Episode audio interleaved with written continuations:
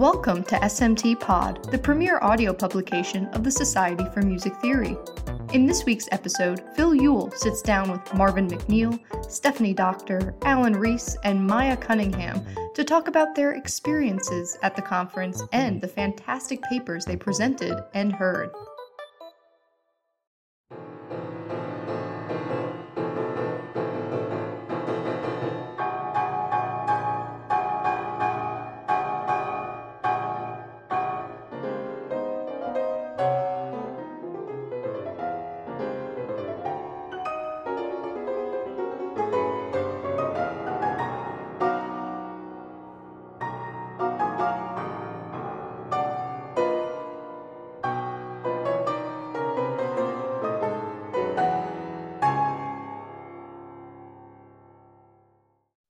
My name is Phil Ewell, and I'm here with Marvin McNeil, Steph Doktor, Alan Reese, and Maya Cunningham. And we're going to have a conversation about the Theorizing African American Music Conference that took place in June of 2022 in Cleveland. Uh, it was so great to have you all participating. Uh, Marvin uh, submitted a paper. I didn't know his name before he came, but he gave a wonderful paper on. Um, it was entitled "We Are the Bears: How an Historically Black University Marching Band."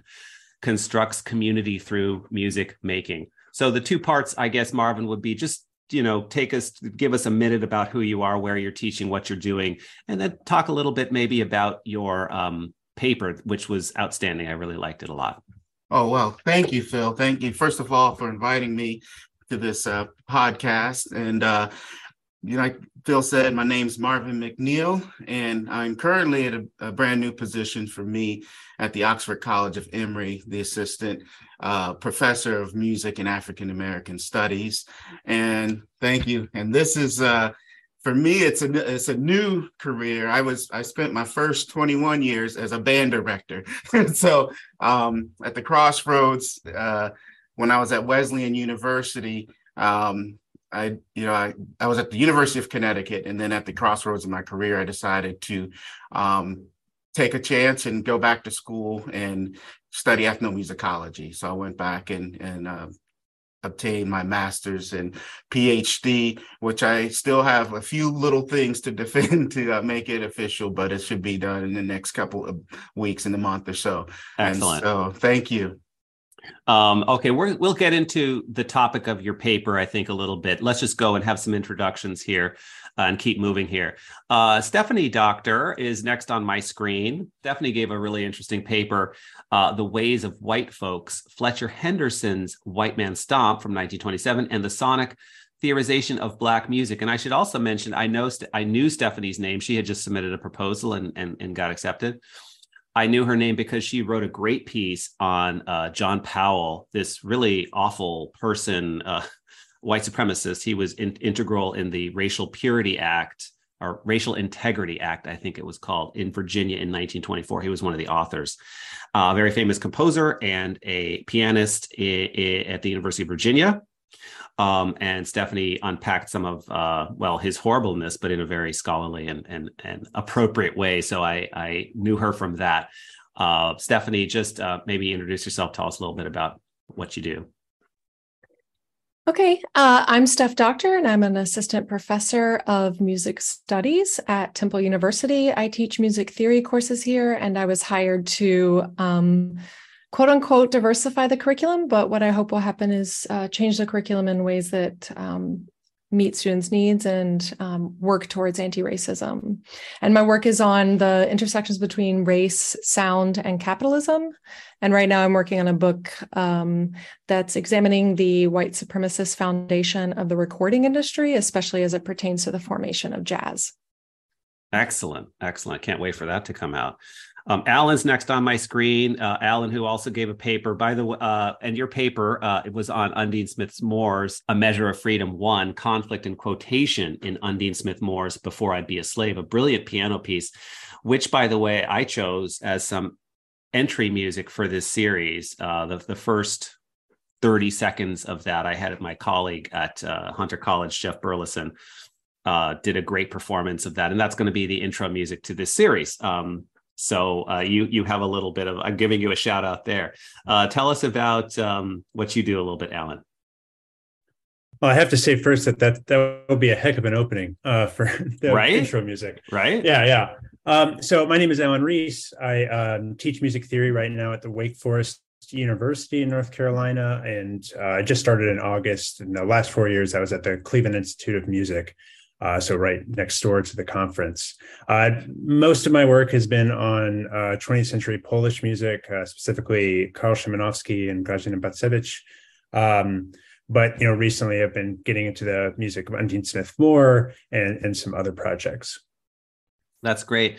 Um, you had a wonderful back and forth with Tammy Kernodle after your paper, and I want to talk about that a little bit. But let's um, the before we do that, bring in Maya here, and I'm gonna uh, just say, as I've said about everybody, a little bit, a little something. Maya, I invited to um, moderate a session, and she moderated a session called Pedagogies, uh, which was which was great. But she first came on my radar uh, after I watched this great series that she was um, curating uh, as a graduate student at the University of Massachusetts Amherst, right, in ethnomusicology.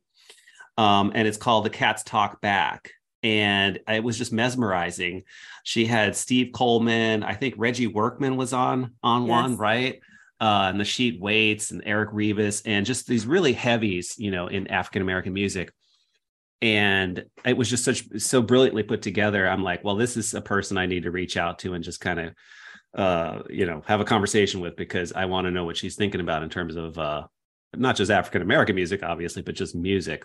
So um, I was so pleased when she uh, agreed to come and moderate. And just maybe Maya, tell us a little bit more about yourself. Well, thank you for inviting me. It's a pleasure, and such a, everyone's work is so fascinating. I can't wait to get into the conversations. Um, so I consider myself to be an Africanist and African Americanist ethnomusicologist. Um, and I emphasize that because I think that uh, I just I follow the uh, the the work and the guidance of um, the great uh, Dr. Nketia, who said to understand truly African diasporic musics, they must be understood um, in parallel and through the perspectives and in conjunction with African music traditions. And so uh, that's why I, I, straddle both continents um, with, with my research and my work.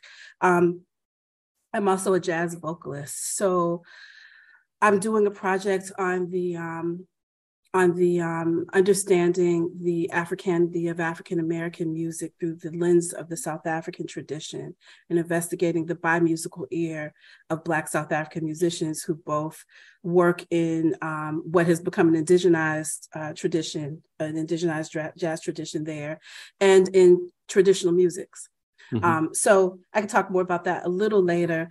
Uh, you know, I am completing a PhD at the University of Massachusetts Amherst. I'm also an assistant um, professor at Berklee College of Music, and I also teach uh, Black music um, courses at MIT.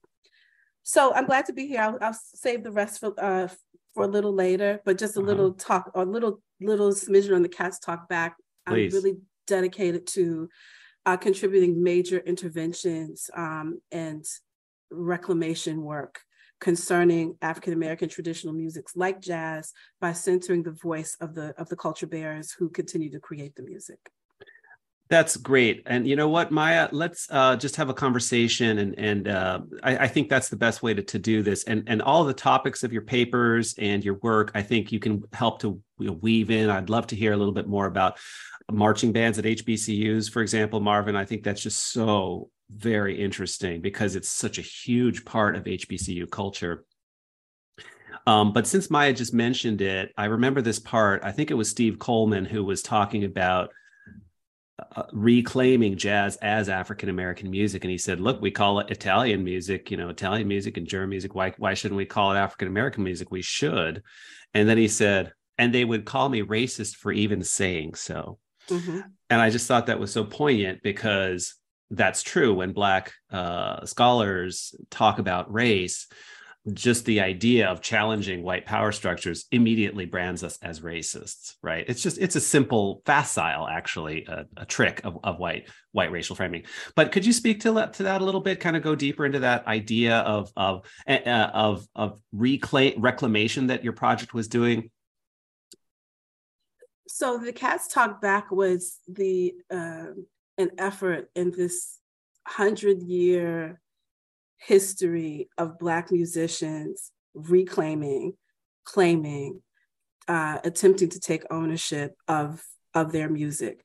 And so that that conversation stretches all the way back or that issue stretches all the way back to uh, the original dixieland jazz band claiming themselves as the original dixieland jazz band and black musicians in new orleans not wanting to record not wanting their music to be taken but it was anyway. And so there's this long history of um, of african americans not having or trying to exert agency. Um, so that being said, uh, for Steve to say he said that because I'll, I'll quote I'll quote the great Archie Shepp as he was um, quoted in uh, John Baskerville's article on Black nationalism and and jazz. We create the music, they own it. Mm, right. And so and so um, this is a dynamic uh, that that you know where where where white corporations white individuals control and own and profit the most from jazz, whereas jazz musicians continue to create it. And so um, the reason why Steve said that is because still, and particularly now that the, the audience has been whitened. Uh, mm-hmm, and the mm-hmm. and the and, oh, yeah. and the face of jazz has been whitened in the public narrative, uh, in publications, venues that present the music, etc. Um, for him to make a statement like that as a musician who needs to work mm-hmm. um, and who unfortunately is at the mercy of that power structure that is white controlled and that has um, in many many different ways as i said uh, tried to whiten the music. So right. for him to say that as a black musician, um, to claim it as a black music when there's a public narrative and that's uh, in full throttle that calls it an American music mm-hmm. Mm-hmm. and claims it as a national music, right? Um, as other musics in the Americas have been, other Black musics have been claimed as a national music, as national musics, um, is is something that he knows it draws persecution. That's why he even contacted me.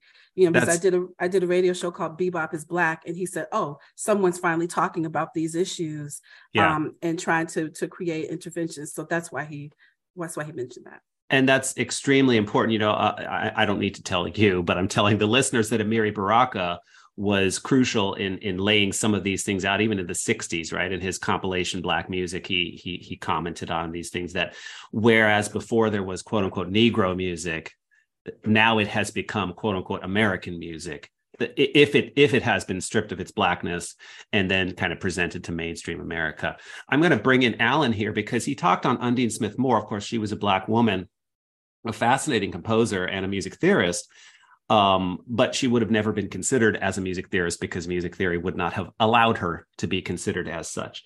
And I remember, Alan, during your paper, um, you you did talk about some of the the humanistic side, some of that uh, the blackness of Undine Smith Moore, and I and that was and I was happy about that. I, I should just say also that I was uh, consciously, if I can step back uh, in, in terms of uh, asking people to join today, I intentionally wanted to have a black man, a black woman, a white man, and a white woman. I'm just going to say that out out loud because I think it's important. Marvin uh, is is black, Stephanie is white, and Alan is white, and Maya is black. So I'm interested in these perspectives and how they kind of obviously we're all colleagues here, and and and and and this is a very respectful discussion as they always should be. Um, but I remember Terry, uh, Tammy Kernodle's comment after your paper, Alan, where where she was essentially, I think, saying something like, "You've done some of that work in kind of reconnecting." some of the well the blackness to the actual music itself as as maya was just saying that that that's how important that is to actually understand black music. You can't separate it and you should not. It's it's inappropriate to do to do so. Yet we in music theory of course are really good at that scrubbing the blackness of something in order to make make it legitimize it to, to the white structures. Can you kind of uh, talk a little bit about that alan? Um, some of the the things that as a white person as a white man that you're dealing with um, and and tammy's uh, response to your paper. Absolutely. Yeah. So you know, for the last several years, I've been really interested in trying to diversify the repertoire that I've been looking at in teaching and in my research, but especially in my teaching. And a lot of that work takes a lot of labor, sometimes uncompensated, uh, trying to find as many examples to diversify the core. But certainly, what I've mostly struggled on is trying to I guess, answer the title of the conference of theorizing uh, mm-hmm. in a different way. Whereas I felt that I was good at throwing the same kind of analytical gizmos at different kinds of music uh, and coming up with, I think, engaging analyses that I'm very happy with and that my, you know, I've been able to share with my students and they've shared with me. Uh, but really thinking about stuff in a different way, coming up with new methodologies has been something that I've I am still really struggling with trying to think of things in a different way because you know that we we've been trained I've been trained very well to think in a particular way and with that paper um, you know certainly I, I was trying to get at some different way of thinking about the piece by focusing uh, particularly on this very loose quotation, or what I consider to be a loose quotation of the uh, spiritual. Oh, sorry, Alan. Can I press you a little bit on this this idea? Oh, sure. you, you've been trained to think a certain way. I, I think I know what you mean by that, but I'd love to hear you kind of expound on that a little bit, but and then continue on with the, the paper. I I think that I, I've been trained at least in certain kinds of tools that allow me to um, either kind of solve the piece um, in a mm. certain way that uh, often focuses on particular kinds of, I think, narratives that come out. So, for instance, in this Undine Smith Moore piece, it was in, essentially a conflict narrative, which is about as old as time in terms of you know analytical narratives that you throw at a piece, mm-hmm. and I, I feel that you know I was using the language I was taught to try to get at something different. And frankly, I don't know if I entirely succeeded. I mean, I felt happy with my analysis, but in terms of doing something new, I, am not sure sure about that. when you said uh, throw, using an analytical gizmo, that really also caught my ear because we do very much use these analytical gizmos. And in the most basic sense we talk about linear progressions and, and, harmonic syntax and you know all of the things that that these are the gizmos that we throw at different type different repertoires right? Um, uh, a little bit about tammy's comment that i thought was so uh, poignant.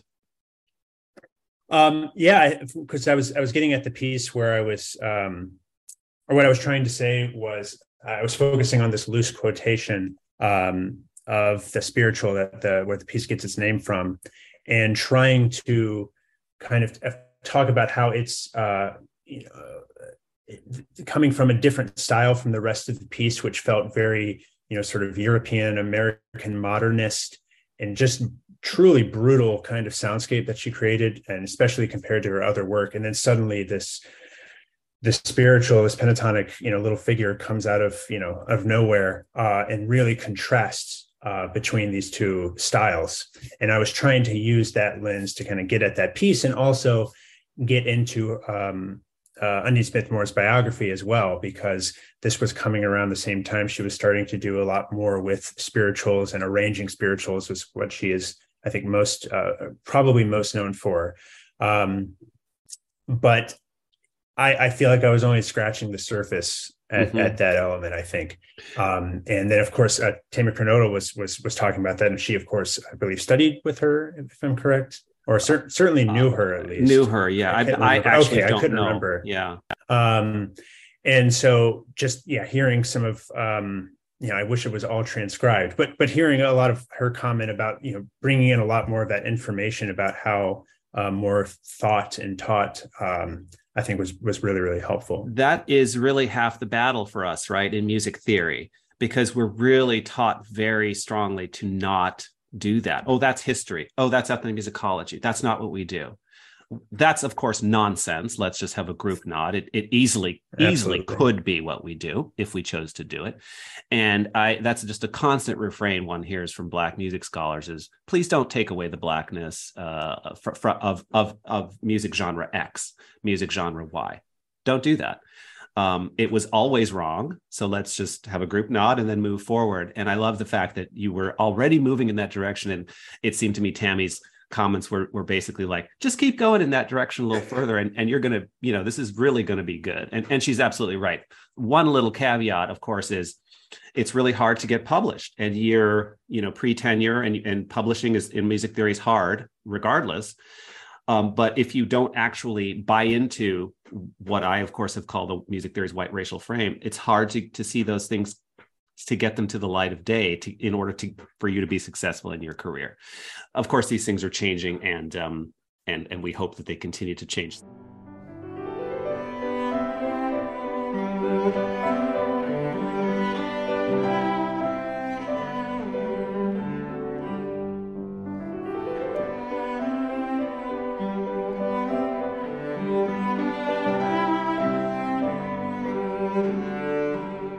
Steph, I'd love to hear some comments from you about this because I know you have some. Um, I, am interested to hear what kind of brought you to a social justice um, mindset to, to, to, write about uh, Fletcher Henderson or before that, John Powell, as I've already cited, uh, because it seems to me that you really have a, a pretty good understanding that we can't be separating out people's lives from the music that we analyze and study. And I think that that's that's so admirable. And I, I, maybe if you could just give us a little background on how that how you came to music to to, to think about and conceive of music in that way. Yeah. Um, so I'm not technically a music theorist. I didn't go to Eastman, and um, you know, I went to University of Virginia. Right? Yeah, that's right. That's right. So we don't actually have uh, the disciplines. They're you know designed to kind of blur and and we're not supposed to be we have a technically have a degree in critical and comparative studies in music. Um, but i've always centered my methodologies around music analysis. My questions have always been how can we find the answers in the sound? But because i have this sort of you know historical training i technically worked with karl hagstrom miller who's a historian and bonnie gordon um, was a, a major influence in my life. Um, I've been always interested in the people and the culture aspect of it. I actually grew up in Georgia and I grew up in Forsyth County where the KKK was still extremely active and visible. Um, so I was, you know, I really was immersed in white supremacy and saw it. Um, so I think I was very inclined to tackling that aspect of my life growing up. And um, as a working class first gen student who felt sort of like uncomfortable and like i didn't fit in i'm just really interested in issues of power and inequality. And there was space for that in musicology. So um, and history. So that's where i sort of gravitated towards um, and bootstrapped my way through music theory. And then for some reason temple hired me which uh, under under music theory which i'm super i tricked them but i'm super excited about that. But that's sort of how i got to those um, those issues. And i think one thing i'm struggling with is actually how to position myself in the field of music theory because i am going to continue to talk about you know how do we hear inequality um, and how can we theorize sound in terms of race and gender and sexuality um, and I'm not sure where that fits in some of the the published discourse, but also things like conferences, you know, that mm-hmm. aren't theorizing African American music. So right, right, Mar- Marvin, I want to get to you, but before I do, can I come back to Maya and maybe ask? Um, you know, ha- we're having a conversation here. Maya, do you um, just just based on what what we've been talking about here, and also just your experience, Maya, do you think that uh, how, how would you rate like the the the changes taking place? In our American music academies, if you could kind of like give a, a general view uh, of, of what you think is happening. It's a difficult question, I know, something I get uh, get asked quite a bit. But I, but from your perspective, you know, kind of in African American studies, music studies, kind of connecting these dots, um, how do you see things uh, in, in our music academies currently? I mean, I can try to just speak from my own experience, it does mm-hmm. seem like there's been a responsive shift that's happening, it's been happening since 2020. Um, but I don't know. I think the I, I'm going to just speak very, very frankly. I think that the people to to really give that answer are the people who don't that are that have less power to really to really uh, say, oh, is this really changing? So, I mean, I think that there's a seems to be a i hope that i'm answering this correctly but or trying or like being responsive to what you asked but i mean there seems to be an effort um amongst some you know uh academics but I mean, I think that at one at the musicology conference, this was before 2020, I was waylaid by a scholar who's lots of power at a, at a university in the southern region, mm-hmm. who gave an hour to explanation of why her the, the picture she found of her grandfather in blackface wasn't wrong. You oh, know, oh, goodness. And in the article she was writing about it. So, yeah, it's. It, yeah no no no it's it's it's a difficult but I, I i do enjoy or not enjoy but i i recognize that that dynamic that you're that you're the picture that you're painting there because that's something that I've seen play out many many times. Because those who actually do have power well in music theory uh, I, I often say and, and have written that it's 94% white people. Those are people with tenure in music theory. Fact that's from society music theory. Um, you know it's it's pretty obvious that they have written rules and policies to benefit their own belief system about what music should be, what it can be, and how we should teach it. That's human nature. It's not even that I'm blaming anybody. You know, they're writing policies to benefit themselves, right? Um, but I would hope that anybody, including the 94% of my colleagues um, who have tenure in music theory, could see the injustice and realize that it actually impoverishes themselves and it impoverishes music for absolutely everybody. Um, it's hard to look in the mirror when you are senior in rank and you've devoted your whole life to one way of thinking about music. And that one way has Beethoven and Mozart and Bach up on a hallowed hilltop. And then it very much in a vertical structure, right? Other people and composers and musics going down um, from from there. Um, it's very hard to look in the mirror and realize this is not okay when you are when you have the power itself and you realize that you sh- you're going to need to cede some of that power. I think Steph has something to say, and then Maya is going to jump in again. Yeah, I just wanted to add to that because I think even, you know, aside from the example that um, Maya shares, there's the cohort of people who are really committed to preserving that right? And preserving these white supremacist traditions and aren't shy about it. And then there's another group of people of colleagues who are well meaning right? And they want to diversify the curriculum in some way but um, they're they they are prone towards solutionism which you so greatly critique in your article um, and what I see in a lot of, because I've been talking to a lot of uh, theory departments about their curriculum changes, is well, you know, can we add William Grant Still and Stir um, instead of thinking about broadly these white supremacist structures? Um, there's a i don't even think they know how to rethink the curriculum in in ways that really break down white supremacy and i think unfortunately it takes a lot of discomfort it takes a lot of time it takes a lot of conversation and what i'm seeing is an impetus to just really quickly find new changes in the curriculum instead of okay let's um, let's start by just reading and having conversations with each other for a year and listening yep. and interviewing yep. students et cetera um, I love the interviewing students part of what you just said. I mean, I, I loved everything you just said, Steph, but interviewing students, in other words, engaging with people who are younger than we are, because it, to a very large extent, some of the problems that we face in academic music are generational, right? Um, younger folks just kind of understand some of these things and the senior folks are very often so ensconced in what they've been doing they tend to still think in a very top down fashion where, whereby they say things like oh well they just haven't their their musical taste just has haven't quite matured yet. They'll come around right? They'll see the the light. They'll they'll understand the greatness of the great masters right? Um, which is extremely uh, in my opinion offensive language that uh, really should be just banished from the music academies. Great masters of the western canon and the pinnacle of musical civilization and things like this nonsense that we talk about Maya, did you have something to say before we get to Marvin? Uh, just uh, something new that just happened that kind of speaks to all of this. I was just a part of a, a symposium, kind of a think tank thing at the Harvard Radcliffe Institute. Okay. And it was called, um, let's see, a music theory curriculum for the 21st century.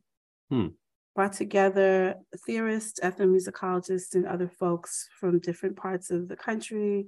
And then there were we talked all through these um, these these these issues and it was really interesting, you know, to hear thoughts. There were people at different, you know, levels in their career. There were chairs of departments. There were, you know, uh, assistant professors, all that. So um, people mid in mid career.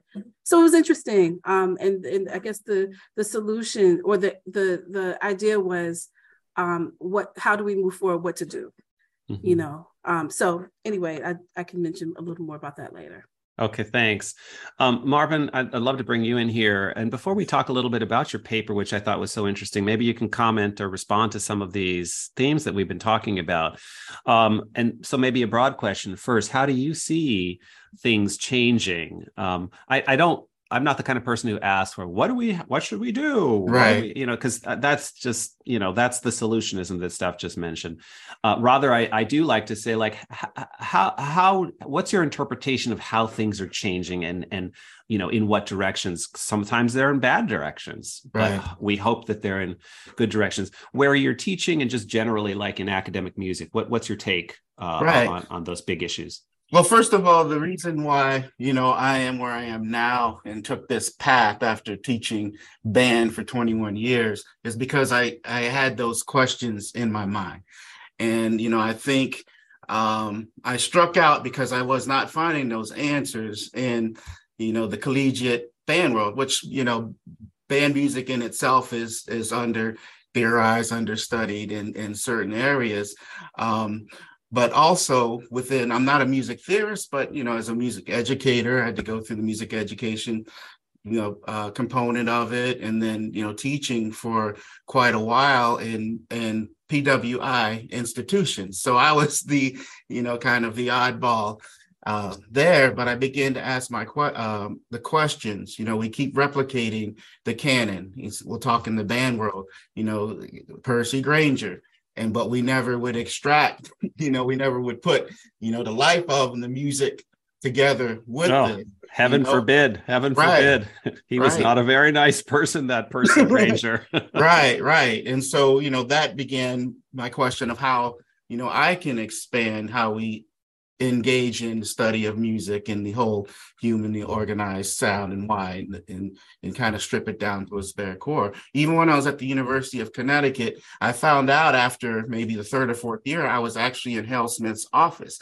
Hale Smith wasn't even brought up in most of the courses there. And, you know, most people don't know about Hale Smith's great work. And so, you know, taking off of what Maya was talking about and, and Nketia's work, um, my entry into this reimagining you know, as uh, Dwight, Dr. Dwight Andrews said, you know, what does the study of African American music look like moving forward? I felt like I had to strike out on my own and, you know, come up with some solutions and, you know, some ideas. And, and as I say, be the change you want in the world. And and that brought me to New Orleans. And actually, um, I studied New Orleans brass bands before HBCU marching bands. Uh, down there studying with this band called the TBC Brass Band. And, you know, what blew me away, it was my first time engaging in brass bands by the youth on the streets. And so I spent a lot of time with the uh, brass bands on the streets in the second line parades, you know, and, you know, not so uh, nice areas, but most importantly, engaging in intellectual conversations with, uh, in my case, it was mainly young men about music, about life, about theory, about chord changes, about this and that. And even in, um, you know, research in ethnomusicology, uh, papers and, and books, really never boil down to the the production factor of it. It's usually cultural. They play for the parades, and this is part of this tradition, and so forth and so on. And so um, now I'm seeing, as as uh, Maya was saying, it was a reckoning in, in 2020 for for many reasons. But I'm seeing, you know, more attention from, you know, more areas you know music theory being you you push that envelope but mm-hmm. also that trickled into the other areas as well with the uh, band research and of course you know the band um, tradition was still good old boys you know good old basically white boy uh, clubs and then you know now we're starting to incorporate and, and diversify and reach out and, and engage in the excellence of women and people of you know all ethnicities. And so mm-hmm. i think what we were what uh, um, alan was you know alluding to or talking and yourself earlier is just we have to break it down this you know um, psychological brainwash that was used to perpetuate the system in the first place right? We put this as we have to make uh, you know everything adhere to this. Yes we have structure we have this but you know looking at at african americans as uh, humans before the atlantic slave trade um, is very important because we think, you know, a lot of this research is like, well, they're not, you know, until America made these people. No, you know, uh, and my research intersects with um, community, the ways we can see community, where we can learn how to community uh, within the band area. And that reason being is that when I um, spent time with the brass bands, and also my other research site, which which uh, was Morgan State University, I could see these um, connections. They're similar cities, far apart, based around the band, but within these uh, contexts, you had these systems that were basically cultural capital per se. And so when we look at you know the HBCU band, the sound and the uniqueness, but on the outside, but in the inside, it's it's a lot of this uh, continuation of what you know Nketia writes about community and music and musicking for community, um, and so I'm looking to expand you know that thought process as well, mm-hmm. and then attach the theorizing of the actual sounds that are made. For example, um, spending time with the TBC brass band, they have three trombones, and they was talking about counterpoint playing amongst the three. Mm-hmm. A person A has to know where person B is going. Person B has to know where you know, uh, and that's part of that collective improvisation, which is you know from New Orleans from the very beginning, and that collaboration, that engagement, that understanding where someone comes in, someone goes out, being replicated, you know, constantly through the music, somehow you can see in the actions of the members of the group. So I'm trying yeah. to connect that sound, you know, with uh, human behavior. That's excellent, mm-hmm. Marvin. Let me stay with you, mm-hmm. um, and and let's pivot now and talk a little bit about the conference before we uh, get off the mm-hmm. call. Um, I just did some back of the envelope calculations here in terms of the representation at theorizing African American music. Right. Not 100% certain about this, so don't hold me to it. But I think out of all the people who presented or moderated, um, I counted 25, uh, sorry, 24 Black people, 26 white people, and three Asian Americans.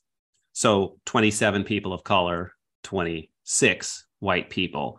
Uh, which is you know pretty pretty uh, half and half which uh, is even a little bit better uh, well different from our country writ large but better mm-hmm. in the sense that there are even more more representation of bipoc because our country is about 60% white currently mm-hmm. Um, so Marvin, tell me about you, some of the impressions. Uh, of course, I, I, I, loved your paper where you got into some of the things you were talking just talking about, but impressions about being at this conference, thinking about you know representation and who who's there doing what. Um, I'd love to just hear, and and and uh, definitely this is a question for the rest of the group here too. Um, but let's start with Marvin. Right. First of all, I felt it was a very supportive environment. You know, me as a um, a new scholar in this area, you know, there was a little bit of nervousness and, you know, hesitancy about what I was about to engage in. But I found that you, coming into it, there was a relevancy for the scholarship. And I think that comfort level really inspired me to rethink, to be open, to see uh, different, many wide, varied avenues into theorizing music and what African American music and what does that you know mean and what you know what what how can we move forward mm-hmm. with this? I would say during my paper uh, well the response the question and answer period was probably the most inspiring you know portion of the, of my experience. Although one i have one other tidbit which is very special. But you know to have um, scholars that I've read and you look up to and it's you know there's the awe factor even yourself you know they get oh, an email goodness. from you and stop. just like stop wow.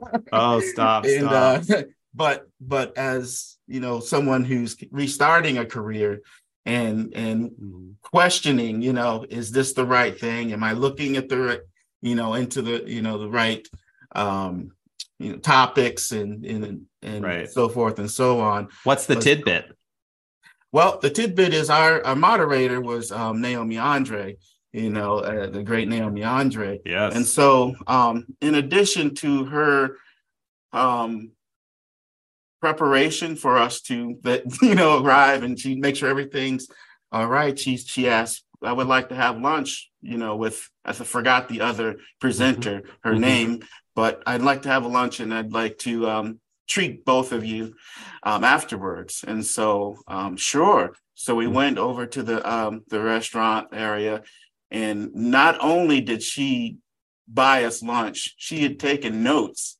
on her mm. presentation. You know, wow. things that we can improve on, but things we did well on, and and mm. things moving forward. And she spent that time with us yeah. You know, and I think that goes back to that community. Yep. You know, it's that responsibility of passing down, as mm-hmm. we learned in New, early New Orleans. You know, it's passing down the uh, the culture. I mean, and so I think you know those experiences, and she would never promote that, but for me, right. that's life changing. That's ex- so so very important.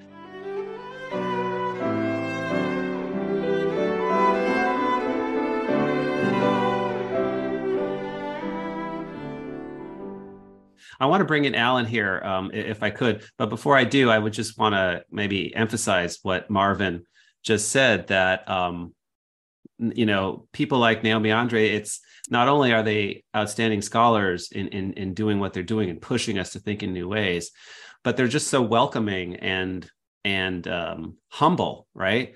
And I've often said that I'm a newbie in terms of quote unquote theorizing African American music. I'm a Russianist, right? I spent seven years in Russia.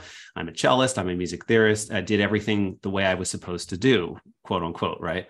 Um, and uh, I just reached out. Of course, I knew some of the names. I, have known Horace Maxile uh, for for quite some time now, almost twenty years, I would say. Um, but but very there are very few blacks in music theory, right? Proper um, but I just started reaching out to people um, well before this conference uh, last summer, and the responses were like, "Absolutely, I would love to do that." And uh, and Naomi was one of them, and and and Tammy Kernodle. It's not like she's not busy, right? she's very busy, but she was so supportive and just open arms. And and I I think I even said something in my opening comments to the effect that we we should all be so welcoming and just you know open hearts, open minds as as so many of the people I reached out to had have had great con. It's really just been exhilarating, actually. Not that I don't like Russian music theory or cello playing. You know, it's just that the career, my career has taken a little bit of a turn. I still do play cello and and and think about Russian music, but um, it's just a, it's an enriching, a greatly enriching environment. I'm sorry, I went on a little bit too long there, but Alan, I'd love because Alan's very much on the inside of music theory, right? You're a white man and and you got a PhD at Eastman, one of the finest programs in the country for that. Um, and yet you came to this conference, which was not like a theory conference, right? It was it was different. So I'd love to hear some impressions and, and reactions from you. Sure, I think that was one of the more rewarding aspects of the conference was having musicology, ethnomusicology, music theory, just music adjacent fields all uh, combined and for instance being able to get feedback from people like tammy kernodle who normally wouldn't be at my paper and i you know wouldn't be at, at, at her work and stuff uh, unless you sort of cross into ams every other year uh, at the at the national conferences. Um, so that i found really rewarding because you know as you were talking about i like in, in my education unless you sought it out you know, musicology and ethnomusicology classes especially ethnomusicology. I mean, I never had a, an ethnomusicology course at all, uh, which I just kicked myself for never pursuing that. But I had to, of course, actively pursue it because it just wasn't considered necessary as part of the curriculum.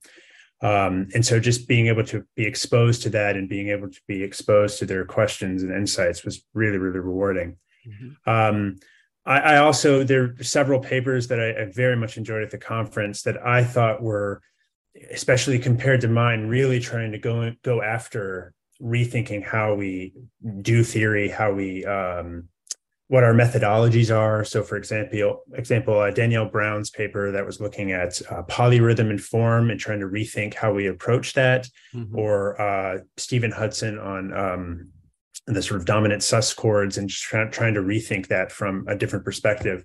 I, I just found that really rewarding because it gave me like I don't know a glimmer of a path uh, to where I could go forward in, terms of rethinking things. And mm-hmm.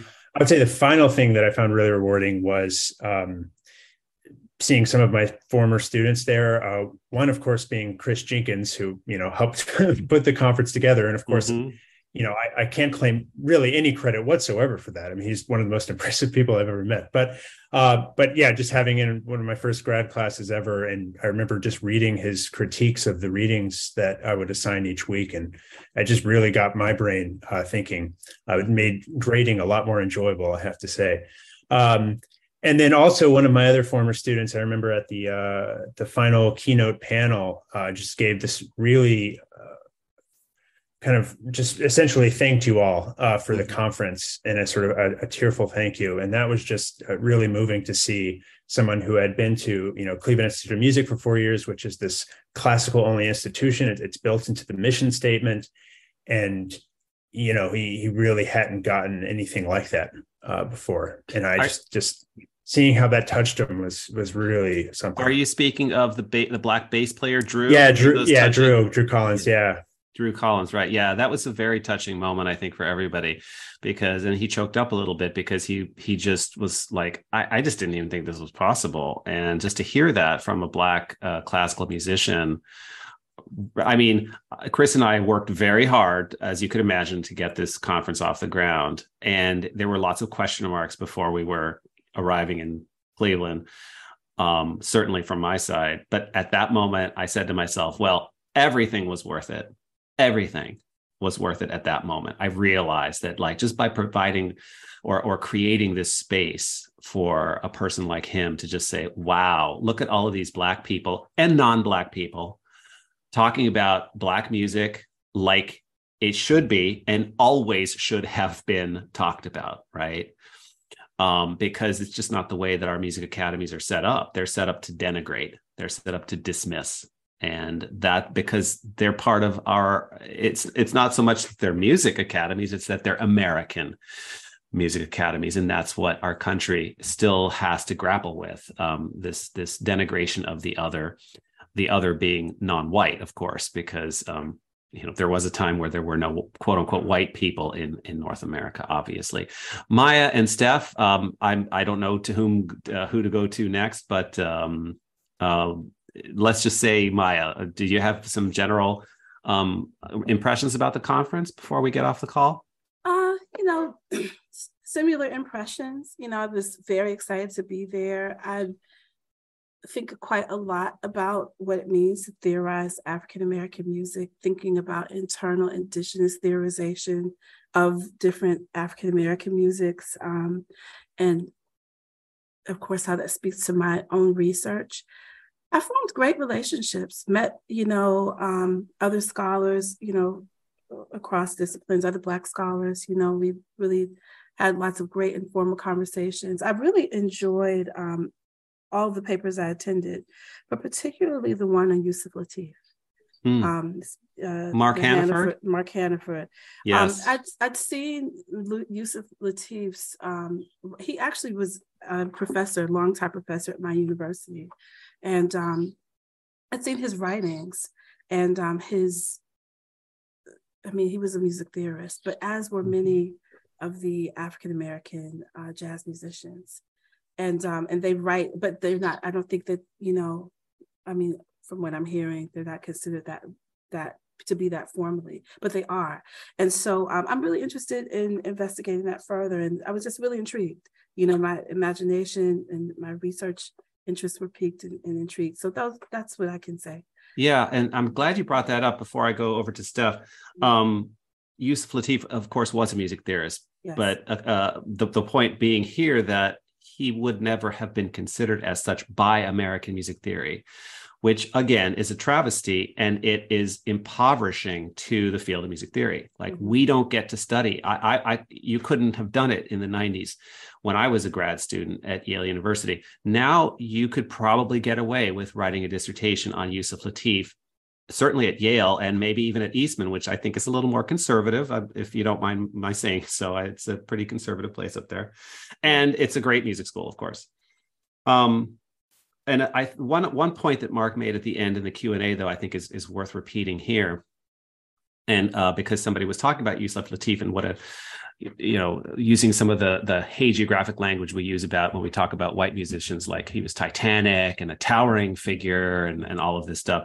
And mark said he was really good at what he did but i think it's really important just to realize he was just another really interesting music theorist there were a lot others besides yusef, yusef uh, lateef like wadada leo smith and george russell and and uh, barry um, barry white um, and et cetera, et cetera, et cetera, or the or the the the folks that you had on the Cats Talk Back, Maya, and he just made it. He he kind of Marc Hannaford when he made that comment, he's just like, look, yeah, sure, Lateef is interesting, but he's one of hundreds, and so let's not stop with one person and say we're done, like we do with Florence Price now in our in our student performances in colleges and university. Boom, we played Florence Price, we are good to go and nothing against Florence Price. She was a great composer who wrote very interesting music.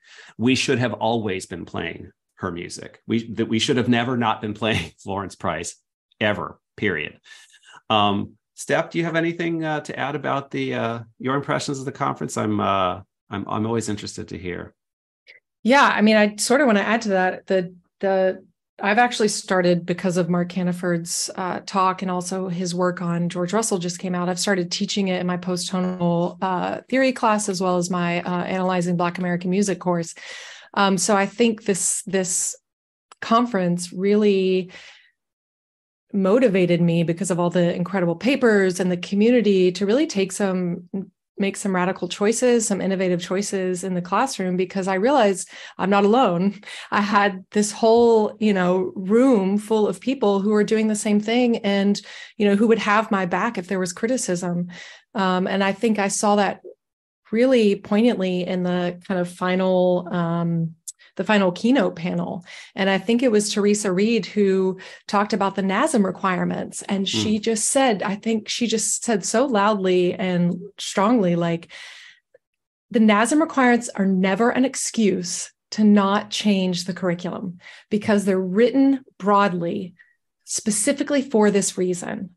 And I was like, oh, that's been total bullshit the entire time that people have been and that was so empowering and then to have ad carson you know next to her he is changing the curriculum he is teaching hip hop to students and they are creating it in the studio at uva and so that to me was you know the most the most powerful part of it is i left with ideas and i knew i had support to actually create that change immediately That's excellent stuff. Thanks. Maya had something to say. One little thing I found out um, after looking into it a little more after the paper, the diagram that uh, Lateef presents in his book repertory repository of scales and melodic patterns the spiral bound book is he actually got it from john coltrane. That's Hmm. one thing to know. Mhm. that's what and how i can't remember who told me that. It was a jazz musician who told me that. He got it from john coltrane. Um, one thing a little comment since this is going to be you know engaged with by many. Um, when changing the curriculum no shade or criticism on the teaching of hip hop but there is there is a tendency to stereotype black music um, and grab what is visible what is visible and made visible by non-black controlled corporations. Um, and so I, I worry about that. Um, and i think that in, in engaging black musics uh, and musics of, of other groups it is really important to make informed decisions about the, the classical heritage musics of those groups, um, the musics that speak to and are representative of the long history and identity of those groups, particularly African Americans, since um, the identity of African Americans concerning music has been so caught up in the colonial project of the US and, Yeah. and, and, and, and questioned and maligned and distorted. And so I really think it's important to get um, response, guidance from uh, multiple voices uh, of, of, of leaders and, and others, you know, and music makers in from from the group, particularly Afro-descendant groups. Indeed, my I, I would completely echo that. I um, and in music theory, the history is is not good in terms of how music theory has engaged with African American musical genres.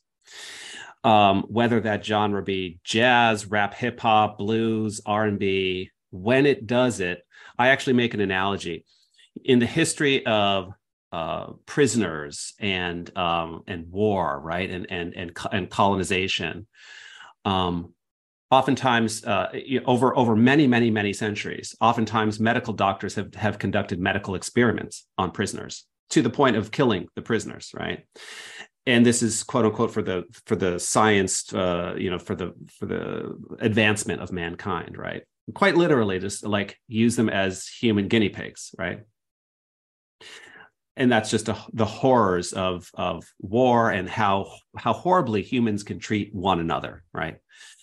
Uh, uh, american music theory has so treated black american musical genres as a subject to be like a medical experiment on right? It's just something that we can use for ourselves.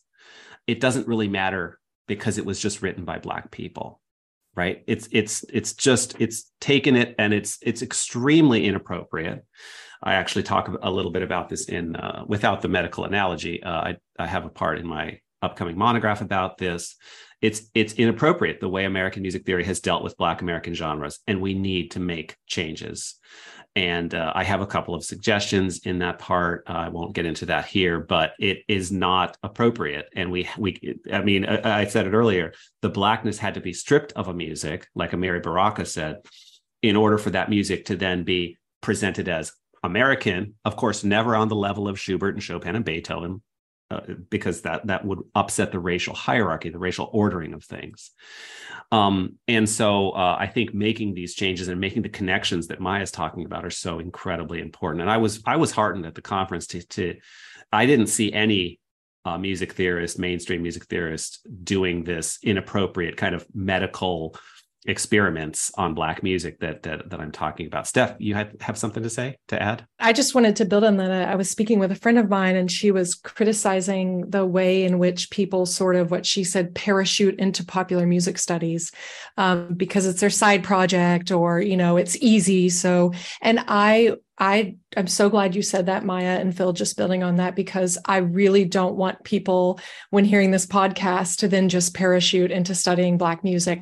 It is racist to think that you can do that without years, decades of uh, training and exposing yourself to uh, the intellectual leaders within that tradition and the and the and the makers. So um, I appreciated that metaphor of parachuting because we see theorists sort of doing it, or this is my side project, or I'm trying to diversify the stuff that I do. You know, um, and it's really problematic. Um, and so it doesn't mean that I, I, wouldn't encourage other people to do it, but I think, like Maya said, you want to be in conversation with as many people as you can, um, getting as much kind of mentorship throughout that process.